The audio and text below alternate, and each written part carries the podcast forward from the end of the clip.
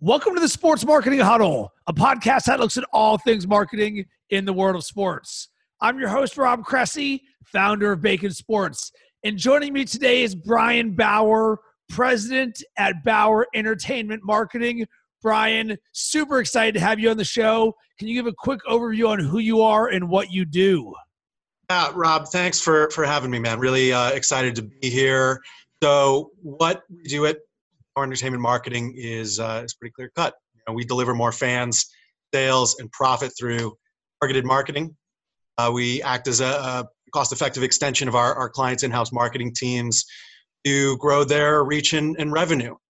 Uh, so today we've built about 100 plus sports, music, entertainment companies, uh, including NASCAR, Formula One, college bowl games, uh, amphitheaters, festivals, artists. I mean, you kind of if it sells a ticket or um, you know an entertainment product, we've had our, our hands on it, and so it's we've been fortunate enough to have a, a great variety of clients, and we provide both a, a strategic uh, uh, direction and also hands-on marketing campaign management for them. Um, and so, yeah, uh, you know, typically we, um, you know, focus on the conversions for our clients. That tends to be kind of where we start, where we identify where are those friction points in that buyer funnel, right? Like where, uh, you know, what's the process for discovery? Uh, you know, how are people deciding whether to buy once they do decide to buy? What steps are actually required of them? And then when they do buy, how do you get them to stick around longer and spend more?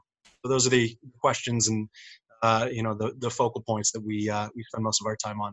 Cool. So we had an awesome conversation last week that really set up this podcast. And what I want to talk about is one word value. And there's a few different areas that I want to touch on.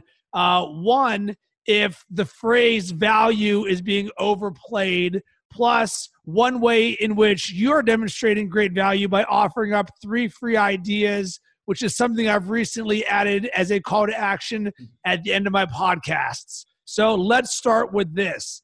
In the marketing, social media, and Instagram world we live in, the word value gets, a throw, gets thrown around at nauseum. You've got to deliver value to your clients. I get emails on LinkedIn. Let me know how I can deliver value to you. And it's gotten to a point where I feel like the word is being cheapened. It's supposed to mean one thing, but it's used almost as a ploy to get something. And I don't know why this is bothering me so much, but it is because, especially in the entrepreneurial realm, value, value, value, value. It's like I hear it over and over and over again.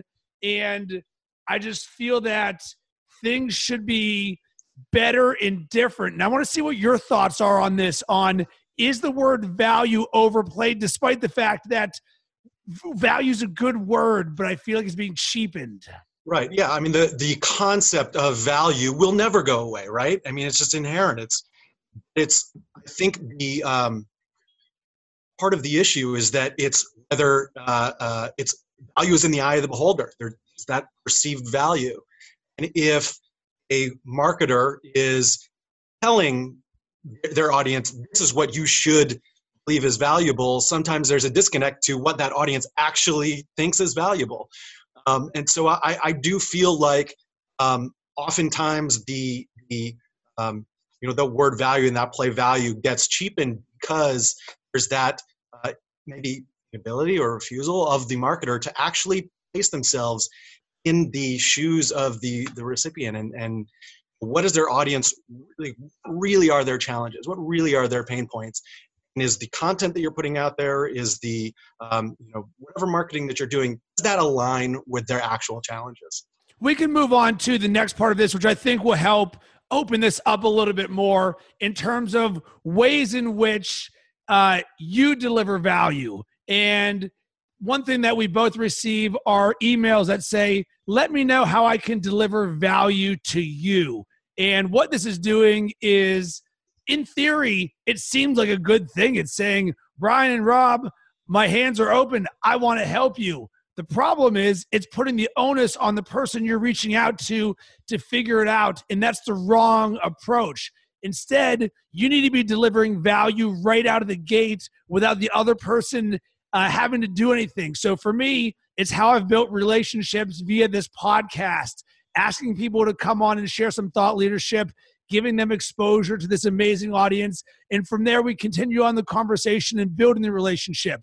And the reason I did that is I didn't want the first touch point for you and I to be, hey, Brian, I'm Rob, and I want to talk about ways that we can do business together. And, and even though I would love to be able to do that all the time, and, and that is part of my dialogue at times, it was a better way for me to approach things by saying, hey, one, I just want to have a quick call to see are there ways we can collaborate and be assets to each other. But then number two, if there is some similarities, then boom, let's find a way to jump on a podcast together so we can share things. That way, the first thing that I'm doing is giving to you and not receiving. So tell me how you approach this.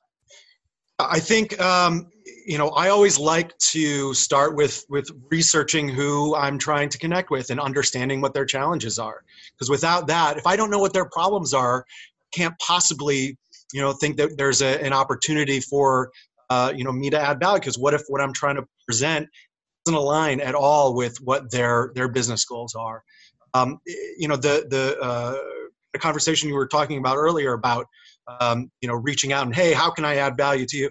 I feel like a lot of us uh, get these emails of hey you know can i have five minutes for coffee? Or can i have you know they're very um, uh, uh, sure they might want to help in some way comes across or it's presented in a um, in a way that it's all about them, um, where I feel as though those types of uh, uh, you know email outreach calls first presented as hey, you know I can help you sell more tickets or I can help you do this by you know doing X Y Z, being a little bit more specific about them. Here specifically how I can help and solve your your problems, and I'm uniquely positioned to help you solve them. I think that there's uh, you know a conversation that can stem from that. So, are you saying that? There needs to be more discovery ahead of times because oftentimes the would love to jump on a call helps me better understand your needs and where you are in said situation. So I can see both sides of it where it's like, listen, you're working for a company that does something where we've worked with similar companies and or brands. So without me being overly presumptuous on what your current situation is, saying, hey, I can help you guys create a podcast or a video series or do something like that. Boom, a quick call does help uh, alleviate some of that. But at the same time, what I hear you saying is if you can do a little bit more research on the person that you are reaching out to, saying, hey, I think that you have some of these needs. These are what I'd like to accomplish or talk to you about. Absolutely. And I get very specific with my outbound um, where I will spend time reviewing what their current marketing approach is.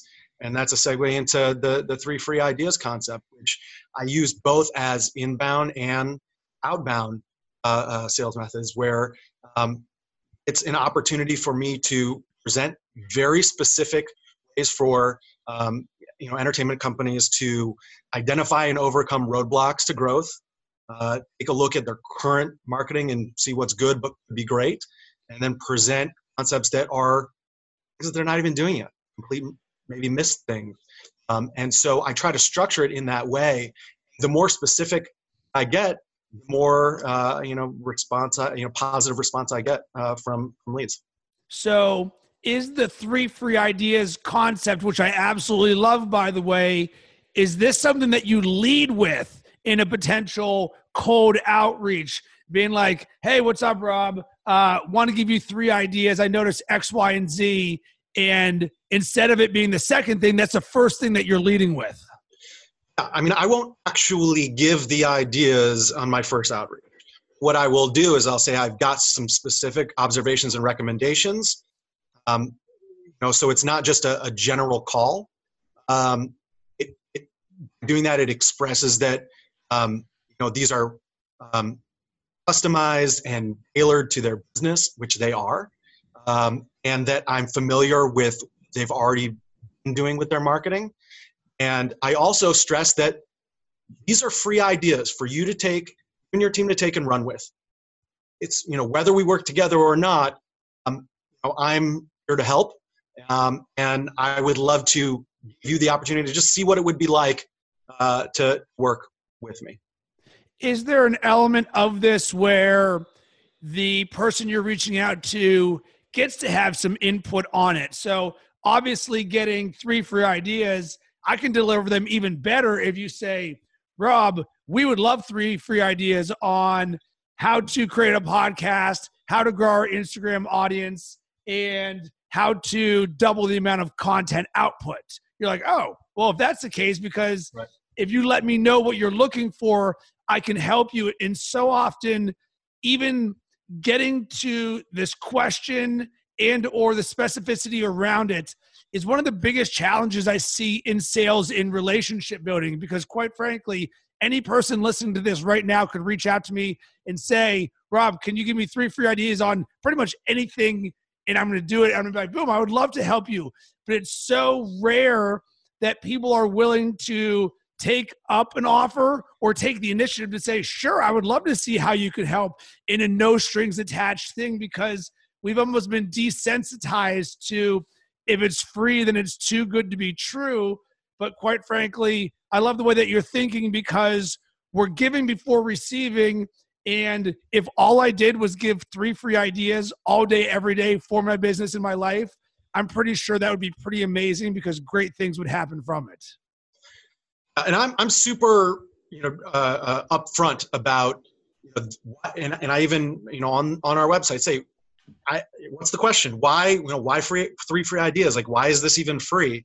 And I'm very clear that like, but it's free because I want you to get a little bit of a, taste of what our uh, expertise is like and what again value that we could bring to the table and just kind of a, a little sample right and so um, feel like it begins a relationship on a foundation of uh, of trust and also um, psychologically there's a little bit of reciprocity potentially right where um, what I, I believe that uh, I talked to Bauer Entertainment Marketing they provided us with some great insight we're, we're implementing it. We're seeing an increase in our, our uh, revenue and our, our marketing reach.